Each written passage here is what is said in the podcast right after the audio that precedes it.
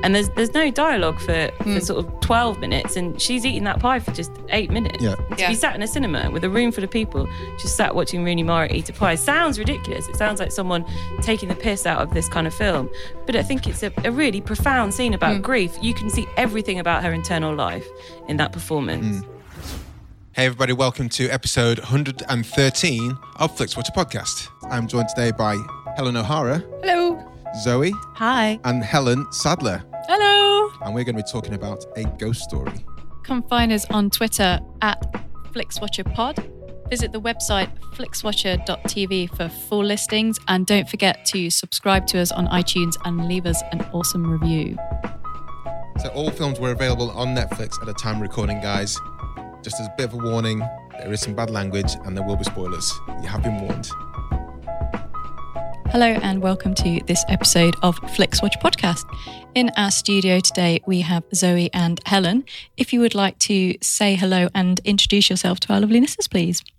Hi, I'm Zoe Jays. I'm most relevant to this, comedy and podcast programmer at King's Place in London, in King's Cross. Basically, you own live podcasts in London, which means UK. If anything's happening with podcasts, it's at King's Place. And you've orchestrated it.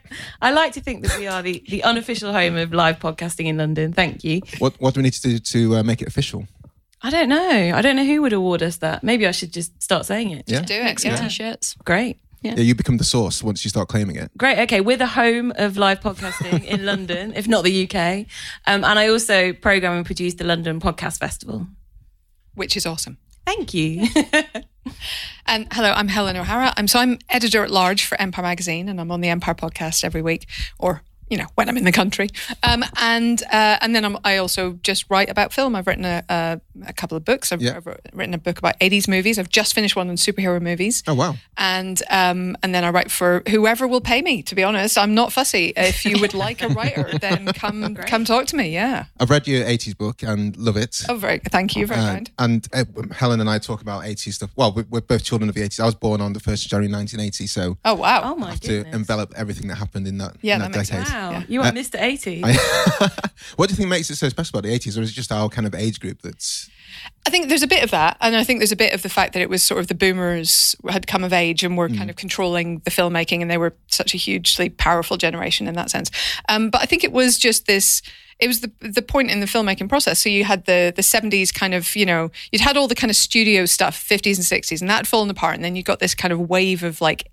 indie movies and really daring filmmaking in the 60s and 70s. Yeah. And then I think with the 80s, what they'd realised in the late 70s, you know, Spielberg and Lucas and all the rest, they'd kind of realised, hang on, there is money to be made by entertaining people. And they started trying to do that. And genuinely, I think it's as simple as that. I think they started trying to make big films to entertain large numbers of people again. So you reckon the 60s and 70s were a bit more po-faced? I mean, honestly, they were like, I love a lot of those films, and I'm not thinking about Godfather here. Yeah, laugh a minute, isn't it? I don't mean to be unappreciative, but like they're a little bit not much fun. I think that's a genuinely fair point, isn't it? Yeah, because even things that weren't out and out comedies, they were still like fun, and then you'd sit down with a big smile on your face.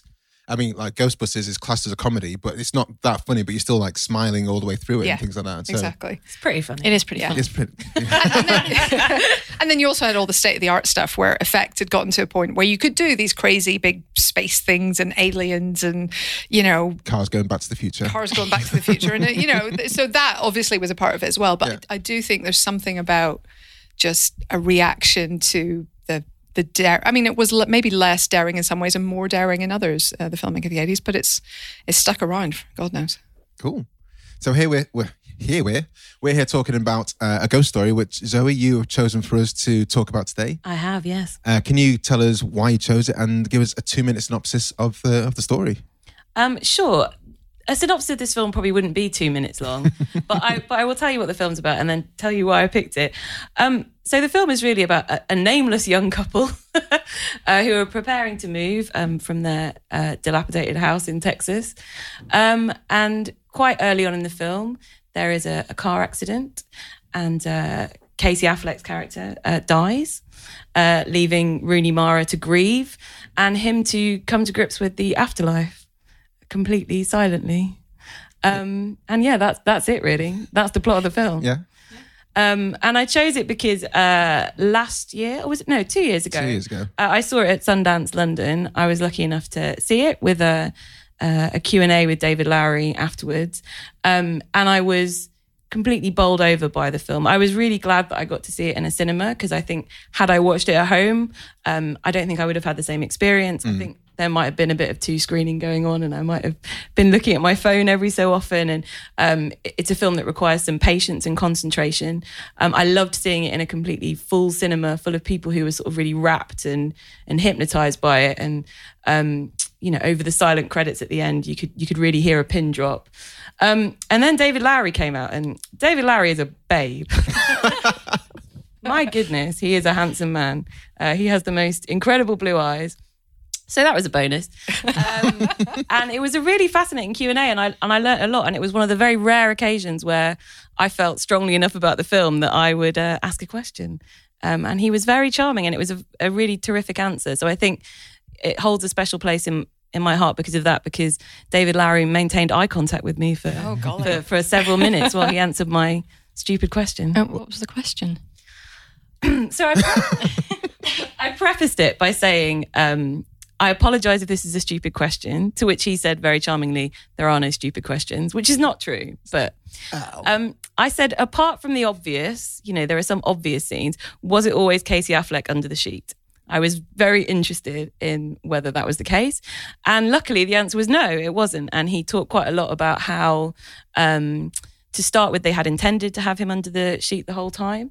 But it was too obviously him. You could tell it was him from his gait. Right. I think the scene where he walks home across the field, you could tell it was Casey Affleck walking across a field under a sheet, and they wanted it to have, you know, a more otherworldly quality than that. So sometimes it is him in the stationary scenes, you know, when he's in the house, standing in a corner. But they also use, I think he said they use the AD quite a lot, and just because he's about the same height, yeah, and just had him under the sheet. So luckily it wasn't a stupid question. No. Well, there are no stupid questions. Well, there you go. Helen, what were your thoughts? Sadly, I didn't see this at the cinema, but I did see this when it first came to Netflix, probably about a year ago. Yeah. Wasn't it? It's been on there. It was one that I really wanted to see. Just something about, I remember seeing the trailer and just thinking there was something just really unique about it. And I really love it. It's not much happens, no, but also a lot is kind of said or not said. And it's one of those, beautiful film, isn't it? It's one of those films that's kind of hard to get past someone who's not into films in a way. Yeah, selling this to other people is nearly impossible, I feel like, and explaining why you like it is tough. I was a bit mixed on it when I saw it. I did see it in the cinema, and I'm very glad I did because I agree with you. It's because I tried to watch it again for this week, and I'll be honest, my attention kept wandering because I was watching it at home. So it does benefit from the cinema experience really, really well, but in unobvious ways because it's so quiet and so insular and a little bit navel-gazy, but not always in a bad way. I don't know. I wish I liked it more than I do. I feel like I get it, and I feel like what it's doing is good, but sometimes I just find it frustratingly. It felt self-conscious to me, especially in there's a party scene where there's a guy expounding his philosophy on life, the universe, and everything, and I felt who here has kids? William Oldman. That's Bonnie Prince Billy in playing that part. Oh, okay. And Kesha is also in that party scene. She's the person he's doing the magic trick for. I remember that now. Yeah. But it just felt a bit sort of philosophy undergraduate. See, that's really interesting because I read that scene in completely the opposite way because I think that is clearly supposed to be a pretentious man at a party. Mm. He's supposed to be a bore at a party. And so obviously... like outlining the themes of the film that I feel like Larry's almost preempting the film's criticisms. It's like, I feel like it sort of skewers the whole film. It's like right down the middle to go, let's just have a scene where the sort of guy who'd have watched this film and then comes out and tells you what it was about. Let's just put that in the film. Yeah. No, I kind of get that, because there is obviously comedy here, because it's literally a ghost in a sheet with two holes cut in the face. So, you know, there is an element of, you know, self-parody. Sure. What did you guys make of the pie scene? Because that scene tends to be a scene that people dive in or fully in or dive out at. I mean, it's apparently she'd never eaten a pie before. Had you heard this? This is true. Is this actually true? Yeah. This is true. What did David say what kind of pie it was? Do you know what? It was the pie story is so weird, I actually printed it out. Because no one can believe that Rooney Mara had never eaten a pie before. And she says it's because she was a very fussy eater and a strange picky child, she said. However, I think it's because she's a billionaire. Like, is she? Yeah, and that's the truth. Like, her mum's family owned the Pittsburgh Steelers. Yeah. And her dad's family owned the New York Giants. So the Maras are insanely wealthy. I just think rich people don't eat pies. Pie wasn't on the menu. But she said it's just because... And the pie was, this is terrible, a vegan, gluten-free, low-sugar chocolate cream pie. And it's the first and last pie she's ever eaten. That doesn't deserve to be called a pie. No. Yeah, no, it doesn't. It doesn't sound fun, does it? No. That's nothing what any kind of pie is about. Pies are about sugar, they're about fun, they're about tasty fillings. So would you have had like 3/4 of the pie yourself, but if it's super tasty, what would be your ideal pie? I don't know, are we talking sweet or savoury now? I wasn't prepared with notes to talk about pies. Top of your head. You didn't bring pie notes? No. Oh, dear. Lemon meringue pie. Yeah. Pie facts I wrote rather than pie notes. Lemon meringue pie for me, I think, would have been my... Key lime pie. Key lime. Okay. I think if you've got to eat the entire thing in 8 minutes, probably going for something low sugar, you know, would be a good option. Oh, but you've got to go method, haven't you? It's true. And she does vomit. I mean, in all seriousness, I think it's an incredible scene. And I think I'm going to keep saying remarkable, which is a really pat thing to say, but it's true. It is a remarkable film. And there's no dialogue for sort of 12 minutes. And she's eating that pie for just 8 minutes. Yeah. And to be sat in a cinema with a room full of people, just sat watching Rooney Mara eat a pie, sounds ridiculous. It sounds like someone taking the piss out of this kind of film. But I think it's a really profound scene about grief. You can see everything about her internal life in that performance. Yeah. I saw it as well at Sundance London. Were you there? Yeah, I was there. I was one of the press people. I was there. I had a press pass, and I was there with the junket. I didn't get to speak to David Lowery, but I didn't know who he was. But Sam Clements, who's been on this podcast off of Pitch Houses, he was interviewing David Lowery, and I was like, "Who's that guy with the eyes? Yeah, I don't know what he looks like." And then I found out it's David Lowery afterwards. I was like, "Yeah." And then when you said he's a very attractive guy, I was like, "Yeah, I can see that. Yeah. He is." We had a great unwritten feature at Empire that they would never let us write, which was fit directors. But he was a perennial feature on that list. Yeah. I'll be honest, he is one of the fit directors who we were never allowed to profile. Yeah. Why are you not allowed to? I don't know, something about it being disrespectful. I don't know. It was outrageous to me, but yeah. One of the things that I take away from this film a lot is the one song that is the film. I listened, like last year on, you know, on Spotify for the first time told you which song you listen to the most. That was on that list along with everything from Hamilton was in there. And the version of While My Guitar Gently Weeps by Regina Spektor. Oh yes, from Cuba and the Two Strings. There was like my top like 30 songs. What do you guys do? I don't know. What do you guys think of it? You said you love it. I really like it. I Shazammed it when I watched the film the first time. Okay. And I Shazammed it again when I rewatched it. So it's now featured on two of my playlists. And yeah. And when I mentioned to Reese that I'd rewatched this, he hummed the song from it because that's obviously what the thing that he'd taken away the most. But yeah, I like the song. What did Reese say as a non-cinema fan? Non-cinephile, not to the extent yourself. Well, he claims to say that he likes films where nothing really happened, so great. Yeah, he liked it. Yeah. Great. I mean, on the other hand, a lot happens. Yeah. A lot happens, but... yeah, but in short, concentrated bursts between long periods of nothing happening. I mean, this isn't Patterson where nothing happens in a really great way. More happens than that. That's my baseline of nothing happening. More happens than Patterson. Yeah. I mean, no, to be clear, I'm hugely recommending Patterson to everyone listening. I love it. But nothing happens in Patterson.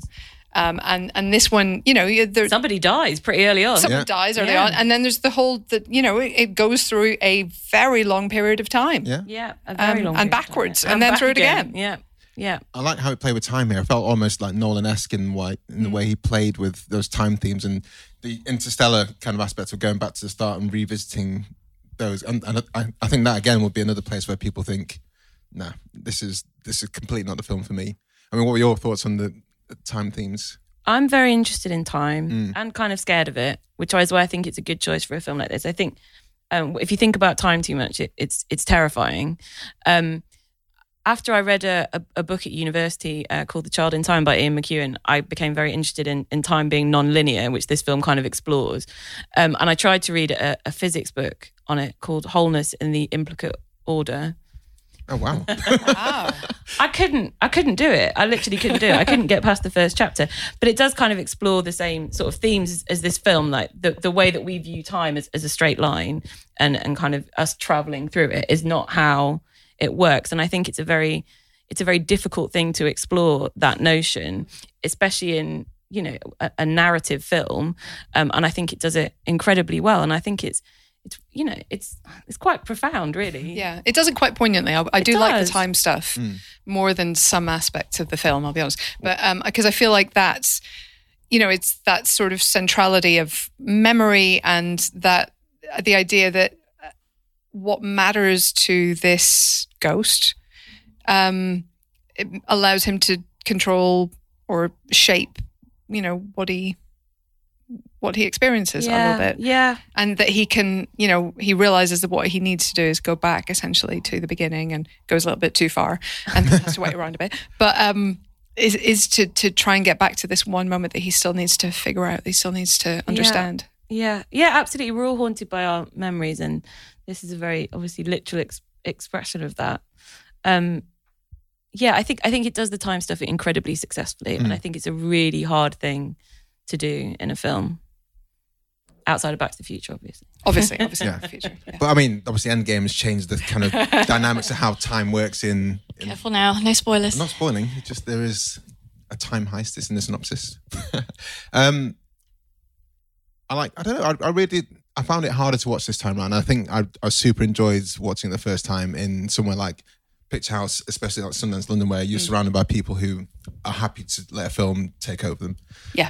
I think this in, you know, A&O, the multiplex would have gone down not so well in places. So I think I was really keen to watch it again. And when you suggested it, I was like, yeah, of course. Yeah. But then it was, I think like yourself, Helen, I found it difficult to pay attention the second time at home. Yeah, I think the first time I watched it, I was, you know, you are more focused on what you're expecting. You know, it throws you off balance pretty early on by... well, you know, the aspect ratio kind of throws you off balance and the way the film's shot. So you feel like you're an observer quite early on. And in the start of the film, he's using some horror tropes to make you wonder whether, you know, there's a lot of lingering shots on darkened doorways where something could jump out and of course it's not going to. But the first time you watch it, you don't know that. Yeah. So I was more focused on what kind of film is this going to be, you know, what's going to happen.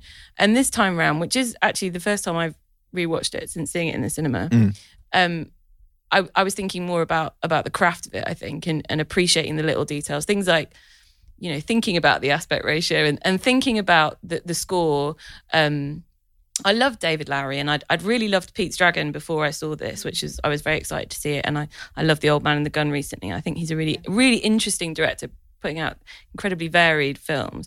But he always works with Dan Hart, the composer. Yeah. And he'd done this quite traditional score for Pete's Dragon. And then this, which is it's a silent movie in a lot of places and the music is doing a lot of the work for you. I mean, that song really stands out, but I think the music throughout and the sound throughout, you know, just the way they use just the noise of the world, you know, when she's in the hospital and you can just hear what's going on in the corridors, you know, when there's no score, you know, just the sound of the wind over the end credits. Yeah, so I think, because I was viewing it with a more critical eye because I was thinking about, I'm going to have to talk about this film. I enjoyed it just as much. Had I just been sat, you know, just looking at Twitter, I wouldn't have done. Were you wearing like headphones or do you have a decent sound system? Was it? No, I've just got a bog standard telly. All right. Fair enough. I don't know, should we head to scores or is there anything else you guys want? I was going to say, I really like the bit where the two ghosts have a conversation. Yeah. Oh yeah, we should talk about that. Yeah, that was interesting. And it kind of opened up questions for me, though. Like, I was like, well, so are there almost none? And so, like, in all the time, we only really see it what, once, maybe twice? You see it twice, but then we don't see any other ghosts anywhere else. It happens to be in the house opposite to them. Yeah. Are they in some kind of weird vortex where the ghosts... Where there's ghosts, you know, none on the way home from the hospital, like even in the distance. I don't know, I maybe wanted... But maybe that's, I mean, that's not what the film is about, obviously, and I get that. But at the same time, it sort of hinted at things that it then didn't ever go back to. And I find that a little bit... Yeah. I mean, I don't think it's trying to sort of say this is what the afterlife is like. I mean, obviously, you know, it's more focused with metaphor than it is on anything else. But I think those scenes are... They're very funny. And again, I think they use the score really beautifully in those. But also like just really incredibly sad, you know, and there's something in that, you know, when the subtitle comes up and the other ghost says they don't remember who they're waiting for. That's just a beautifully, I think I cried the second time, you know, seeing that again. Even though it's literally two guys under sheets looking through the window with the subtitle on. Yeah. I wonder how many times they change the subtitles together and different test audiences. Maybe they're just telling knock-knock jokes the first time. Like, we don't know. I mean, should we talk about Casey Affleck? Should we? Can do. He's not a billionaire, just in case you wonder. So no. I think Casey Affleck is one of the reasons I have a little bit of a hesitation about this film, I guess. I just find it quite hard to want the best for him. That sounds mean. Wow. But I just, you know, that we've obviously all heard the stories about his conduct in the past, and it just kind of colours my perception of him a little bit more than I would like it to. Having said that, I loved Manchester by the Sea. That was the same year as this, wasn't it? Yeah, same year as it. Extraordinary film. An extraordinary performance and, you know, full credit for his talent in that. But I felt like in this case, especially maybe because he was, again, paired with a much younger woman, which I don't love on screen. It made it hard for me to invest in them as a couple and want her to mourn for him. Yeah. And therefore it kind of maybe gave me that little bit of distance from the film that kind of stopped me loving it as much as I think I kind of should. That's fair. I think I'm relatively successful at it. It's just the way I watch things is that I don't really think about that when I'm watching it. I might think about it afterwards, but the whole, you know, separating art from artist thing is a tricky one, but it doesn't cross my mind when I'm watching it. I think in terms of their relationship, I think it's an interesting one because... I don't think it's necessarily supposed to be a particularly good relationship. No, that's true. And certainly when, you know, when he goes back and he's effectively haunting himself and we can see kind of a montage of him observing what is quite bad behaviour, really. And she doesn't seem particularly happy. Yeah. I don't think there's a sense that they necessarily would have stayed together. It seemed like that move was... It's going to be make or break anyway. Yeah. And, you know, he got what he wanted. He's trapped in that house forever. With the piano. With the piano. See, yeah. I think the relationship is a little bit more idealised than that. I know that they do show obviously the fights and the compromises and the things that aren't quite working. But the sheer fact of the ghost existence and his obsession with that message in the wall feels like it's meant to be saying that, you know, it is a true love and it's a true love that is imperfect and that even those are hard and take work and you'll disagree sometimes. And, you know, it felt very much like it was kind of glorifying that relationship. Because despite trying to give it nuance. Sure, you know. Yeah. Because when the ghost actually reads the message, that's when it was absolved of any kind of requirement to stay in this in this realm, I guess, wasn't it? The unfinished business trope. This is how we know ghosts work, you know. This is one thing we know about ghosts. It's interesting that he chooses not to go, you know, not to go into the light. He obviously feels for whatever reason that he wants to go back and spend some time with her. Yeah. I think it's up for debate. I think there's room. I mean, it's a film with basically no dialogue, so there's a lot of room for interpretation. That is true. And you are presuming a lot about their internal lives, but I think regardless of anything else, they're both very fine actors, and I think they do a lot with stillness and you know, silence. And I think how they're very into that. I like films where nothing happens too. I think how the way they set it up with that, whether that decision to move house or stay there, and the way they played that out in that maybe 5 minutes at the start set them up as the couple they're going to be for the rest of the film really, really well. People have had those discussions when they've been in relationships of whether to stay or whether to go, but there's an underlying thing there about perhaps not being so happy in your status quo or your relationship. So him wanting to stay is indicative of something else, whereas hers wanting to move on is perhaps indicative of something else. And I think with those few pages of I mean, their script must have been super short, so that must have covered the bulk of him, that and the Bonnie Prince Charlie party sketch and the bit of Spanish in the middle. The scripts would have been super, super slim in this, wouldn't it? Yeah, I mean, I think there's for both David Lowery and Dan Hart, because they work very closely together. I think they both talk about it being. I seem to remember from the Q&A that there's a lot of first draft about this film. You know, it's just something that they wanted to get out. It's another thing I wanted to mention, which is maybe worth talking about, is there's another film to be made here about that poor Spanish family. Yes. They're in a horror movie. Yeah, they really are, in a genuine horror movie. And again, I guess ghost rules apply in that, as in Patrick Swayze rules. If you're angry enough, yeah, you can apparently throw shit around. I love that we have Patrick Swayze ghost rules. Yes. Yeah. That is my de facto ghost. In the same way, Back to the Future is my Time Story film. Yeah, sure. Ghost is my... film. I've watched a lot of Supernatural on TV, so I have my own ghost rules. Okay. You know, find the bones, salt and burn, and they're gone. Yeah. Salt and burn. Top tip. Okay. Salt and burn. There you go. Yeah. But yeah, it was, again, I think we're sort of cast in the role of observer in this film, and I think it is shot in a way to make us feel like... Helen's making notes there. Yeah. Like, salt and burn, fine bones. How to kill them. Well, it's important to know, just in case. And that those few scenes are another good example of that. Of you know, they don't subtitle the Spanish, so we've got no idea. I was thinking that. What this? Yeah. I mean, if you speak Spanish, then but I don't speak Spanish, so I can only presume. I mean, I've got a pretty good guess. Mum, there's a ghost. No, there's not. Kind of yeah, it's basically that. Oh God, there was a ghost. Yeah. We better move. Should we head to the scores, guys? All right, let's head to the scores. Welcome to the Spreadsheet of Dreams. Yeah, it's very detailed. Thank you. It's a thing of wonder.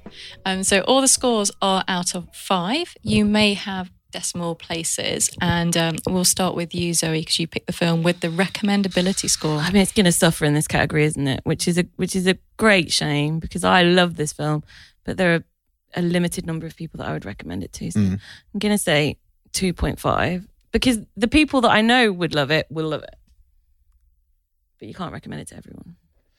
Helen? I was thinking exactly the same number, yeah. I'm just really excited about being able to use fractions, because we don't on Empire, so this is exciting. Go nuts. Yeah, I'll say 2.5 in that case. Sure. Whew. Danger. Helen? I'm going to give it a 4. I mean, I can't give it a 5, because there is people who won't enjoy it, and it is quite a hard sell. But I think for anyone who hasn't seen it and is vaguely interested in it, or likes kind of beautiful films that have ambiguous kind of endings and stories, and is interested in this kind of cinema, then yeah, you should definitely watch it, and you know, make up your own mind about it. But yeah, I would still recommend it to pretty much everyone anyway. I'm going to go for a 3 here. There would be massive caveats, and I would pick the people who I would recommend it to, most certainly. And I think it would be a case of, dude, you loved Ghost Story. Don't worry about it. Just put it on and make sure you've got nothing else to do at the time, and let's have a chat afterwards. But those people are few and far between. I think even the quiz team people, I think a lot of people would be exasperated by. We wouldn't recommend them to that. You what? Sorry. Yeah, but then you'd pick who you recommend them to. Well, exactly, but that's why the recommendability score kind of wanes, is lower than that, I think. Yeah, that's how I was understanding it. Yeah. Well, that's how I think people... The more caveats, the lower the recommendability. Yeah. That's it, yeah. But I really did enjoy it. Like I said, like with yourself, Zoe, when I first watched it, I came out thinking, wow, that's fucking amazing. I was there at the end, sitting in the chair going, love that. But then I couldn't I couldn't sit and watch this with my wife. And this scoring system is very different. You know, I certainly would have walked out of that cinema and said that's a 5-star film, but that's not... That's not the scoring system. That's not the question, yeah. I'm just a bit more wild with why. You are. My recommendations. I love it. Repeat viewing score, Zoe. This is the second time watching. It is the second time I've watched it in the space of a couple of years, and I loved it. So for me personally, and I will watch it again, and it's only an hour and 32 minutes long, which is great. So I'm going to give it a 4. Helen, do you want an explanation of the repeat viewing score? Sorry. Yeah. I figure it's the likelihood of you watching it again, right? Yes, likelihood of you watching it again, or I mean, with older films as well, it's how many times you've watched it before, and kind of bundle that into a score of joy. I'll be honest, I'm going to go quite low on this one. Sure. Because I'm glad that I've seen it. You're not offending us. No, no. I'm saying I'm glad that I've seen it, but this is not something I would have sat down and watched again without the reason of coming here. I'm sorry. No. But I mean, you know, I didn't hate it. I was just a bit like, I was aware I was struggling to concentrate. So I'm going to go 2 here. Sure. Helen? So it's kind of strange. When Zoe picked it, I was like, oh, great. I'm going to get to watch that again. But watching it again, I didn't enjoy it as much as I did the first time. And I don't know whether that was because I was only watching it for the purpose of refreshing anything that I might have forgotten. Yeah. Or the time of day that I watched it, because I watched it in the afternoon. So I don't know. I didn't get as much out of it. And I was also a little bit sad that I had re-watched it, because I didn't get the feeling, so I'm going to go for a 2 as well. So you would have liked to maintain the afterglow of the first time. I don't think I particularly got anything more from rewatching it. Yeah, I'm going to go for 1.8. I don't think I'll watch it again anytime soon. But if someone did say, "Should I watch A Ghost Story?" and "Should we watch it now?" I'd be like, okay, I've got nothing else to do. I'll watch it again with them. I would be quite happily on Twitter. You can talk through it. Yeah, I'd be quite happily like doing other things at the same time. So I'd be like, yeah, it wouldn't be that much. Well, this kind of ties in with the engagement score. 1.8. Small screen score. Zoe. It was fantastic in the cinema, and I think it is a greatly enhanced experience in the cinema. But watching it on my crappy telly at home last night, I cried twice, so I'm going to give it 3.5. Helen? I think I'll go 3, because again, I think, you know, it's definitely worth seeing, but it does suffer a little bit if you have the potential to be distracted, and so you kind of want to pull the curtains and turn the phone off and try and force yourself to really concentrate on this, I think. Helen. So as I mentioned, sadly I did not see this at the cinema, but I feel you can recreate these conditions by not watching it in daylight, which is what I did the second time around. I don't recommend that. So it needs to be dark. Mm-hmm. I don't think the size of the screen is that important, so you could have it on a laptop or a nice TV, as long as that you've got good sound to go with it. So you could, in fact, watch it on a laptop if you've got headphones. Absolutely. I think that works. Yeah. And if you've got a TV, having the sound, but you've got to create the conditions for it to work for you. So, I mean, the first time I watched it in the dark at home, and I thought that the TV screen was fine for it, because obviously it's not a big explosions or anything like that. So I'm going to go 3.5. It does work, but recreate cinema conditions if you can. So yeah, we often talk about the need to see it on big screen versus, and also compounding in that, the cinematic experience of this when it comes to the small screen score.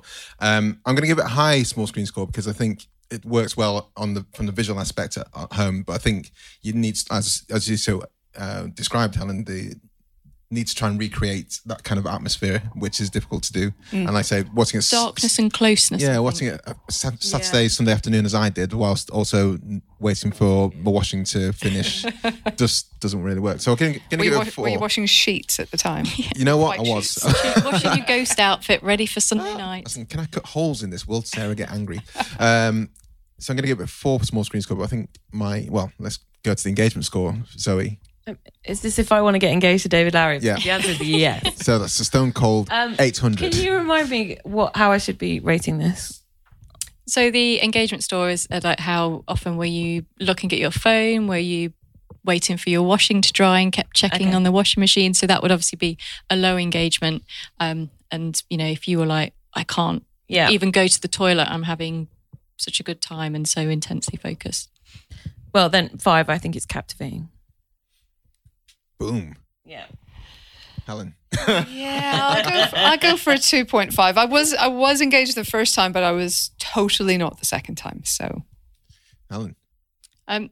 I was less engaged the second time round, but I think that's unfair on the film to do that, because I knew I wasn't, the reason I watched at the time that I did that, I knew I could do something else sort of on the side. But I think I did have to force myself to really concentrate and watch it anyway the first time, because it is really meandering. And if you are at home, you do have, you know, like distractions. So you do have to really commit to it and go for it. Were you aware the first time you watched that you needed to be in that zone, or you just happened to be in it? Was like a happy... A little bit. I could sort of sense that I needed to kind of put my phone away and, you know, focus a bit more than what I did, and resist kind of the temptation to start poking around on IMDb and things like that, as you sometimes you do. You're trying to find out who's under the sheet. Pictures of David Lowery. Yeah. I'm going to go for a one here for subsequent watching, because the first viewing was like, I needed to be in there, and that's one of the beauties of being in cinema. If you take your phone out, you're an apps, you're the worst person in the world. The worst person. But not that would do that, and you're just fully engaged. But this time I literally was like dancing around my room a bit and doing other things, checking Twitter, which is something I don't normally do when I watch films. So it just took me out of it. And I think this also ties in with... Sam from Pitch House gave me the DVD of this, and I thought, yes, but then haven't watched it since then. And that, I think, there's testament to the fact that I think I knew that the optimum time for watching it was in the cinema. Yeah. And I think that time has passed. Yeah, that time has passed. But not for Casey Affleck. So I'm going to go for one here, and that gives us an overall score of 3.01875, which is, I think, it's a decent score. It's still good. Yeah, anything over 3 is pretty good. I mean, it's if you've listened this far and you haven't seen it and you're still wondering whether you should, I mean, yeah, go for it. It's only an hour and a half. If it was 2 hours, then I'd be like, oh, it's 2 hours. But an hour and a half, there's so many awful films that are way longer than that. So and there's worse films, so why not watch this one? Yeah. So we reached out to guys on Twitter before we record and tell them what we're about to watch and who is in the room. In this case, we're reviewing A Ghost Story with Zosrat and Helen O'Hara. So I don't know why I did it that way. And asked them to give us a shout out on Flixwatcher, and we got a decent set of responses for this, actually. I thought there's going to be less. Zoe, would you mind reading out the first one? Sure. Unstuck in time, besheeted solitary soul seeks... I've got a slight list. This is unfair. Unstuck in time, besheeted solitary soul seeks connection with his bereaved wife. Curious, near speechless soliloquy. Deft and dry examination of longing and loneliness. And that's 3 sheets out of 5 ghosts. Yeah, I don't understand that scoring system. I think we asked for a 5-star rating, and that's... No, I understand that, but I don't understand the sheets to ghost ratio. I think it's just trying to be playful. Sure. Yeah. Okay. Helen, that was from Top Film Tip. That's Top Film Tip. Helen, can you take Pete Langhelt's... Langholt. This is easier to read. Yes, Pete Langholt says, I loved it. My wife was horribly bored. I give it 4 out of 5 or 8 out of 10. My wife gives it... But he did say it's a movie that will make you think about life, not on a personal level but a spiritual one. I love how it made me see the world after I'd watched it, and no pun intended, it's a haunting experience. I see what you did there, Pete. Well done. Sure. Cheers, Pete. Helen, do you want to say the last one? So the last one is from the IMDb Journey podcast. Rooney Mara puts in a great performance in a film where, if you can get past the multiple scenes of silence and stillness, which started to grate on me, this is a pretty good film, and that's 3.5 stars. Yeah, 3 stars and a small star. Yeah. I'll call it that. I think we could do with a bit more silence and stillness in the world. Mm. This is also, like, I've never seen a film like this. Yeah. You know, this is a pretty original... But this is the great thing about cinema these days, isn't it? Yeah, people complain that, you know, it's all very homogenized now, and, you know, certainly there are sequels we don't need and remakes we don't want, but at the same time there are... So was that Aladdin? But there are extraordinary things happening right now in cinema, and this is one of them, and I you know, for all my criticism of it and my slight reservations about it, I'm very glad that I saw it, and it's one of those films I'm glad exists. Yes. This is why... Sorry, go on. No, I was just going to say, and not just because I'm a pervert, I am genuinely very excited to see what David Lowery does next, because his career is fascinating. Yeah. And... he's doing really extraordinary things, and I do love those directors who can just turn their hand to any different genre. It's always fun. Yeah, I mean, if this sounds a bit a bit slow paced and not enough fun for you, then watch Pete's Dragon or The Old Man and the Gun. They're fantastic fun. Yeah. Really fun. I'll recommend those as well. Okay. Thank you, Helen and Zoe, for coming on. Pleasure. Can you just let everyone know where they can find you online or any places to, well, A, for you, Helen, find your book and books. Probably should, yeah. And Zoe, where we can find you online to hear your musings on other films, other David Lowery films. Well, or just David Lowery. I'm on Twitter at Zozrat. But I would love it if you checked out the King's Place website and looked at all of our fantastic comedy and podcast programming, including regular live shows from Empire, which are a joy. The London Podcast Festival will be coming up in September. Come on down. It's a lot of fun. Yeah. So I'm on Twitter at Helen L. O'Hara, and I don't know. I'm around. I never know where else I'm on the Empire Podcast pretty much every week. And as Zoe says, we're at the London Podcast Festival pretty much every year, and every so often for other things. Yes. We just did an Avengers spoiler special live, which was a lot of fun. And sold out in 6 days. Which is mad. I couldn't be there. It was mad. But it was a lot. It was a real giggle. So thanks to everyone who came. And what's the name of your books so people can do a quick Google? Do you know what? I don't know, because they've published it under two different names and I can never remember. I think it's basically the best 80s movies. Yep. If you look up Helen O'Hara on Amazon and 80s, I think it comes up. You might get the American edition though, so look around. And it's on sale in the works. So you might be able to find it there for £2.50. Oh, fantastic. Bargain. Yeah. Okay. Cheers. Thanks so much for coming on. Yeah. Bye. Thank you. Bye. Bye. Thanks as always, guys, for listening to this episode of Flixwatcher Podcast. Take a moment to hit subscribe on your favourite podcast app, and also leave us a little cheeky review, because that really helps us. It really does. Also, do find us on social media. We are on Twitter at FlixwatcherPod, and also Instagram, just at Flixwatcher. Special thanks to our awesome editor, Brendan Russell, for making this episode sound so sweet. And thanks to the mighty people for the tunes you can hear.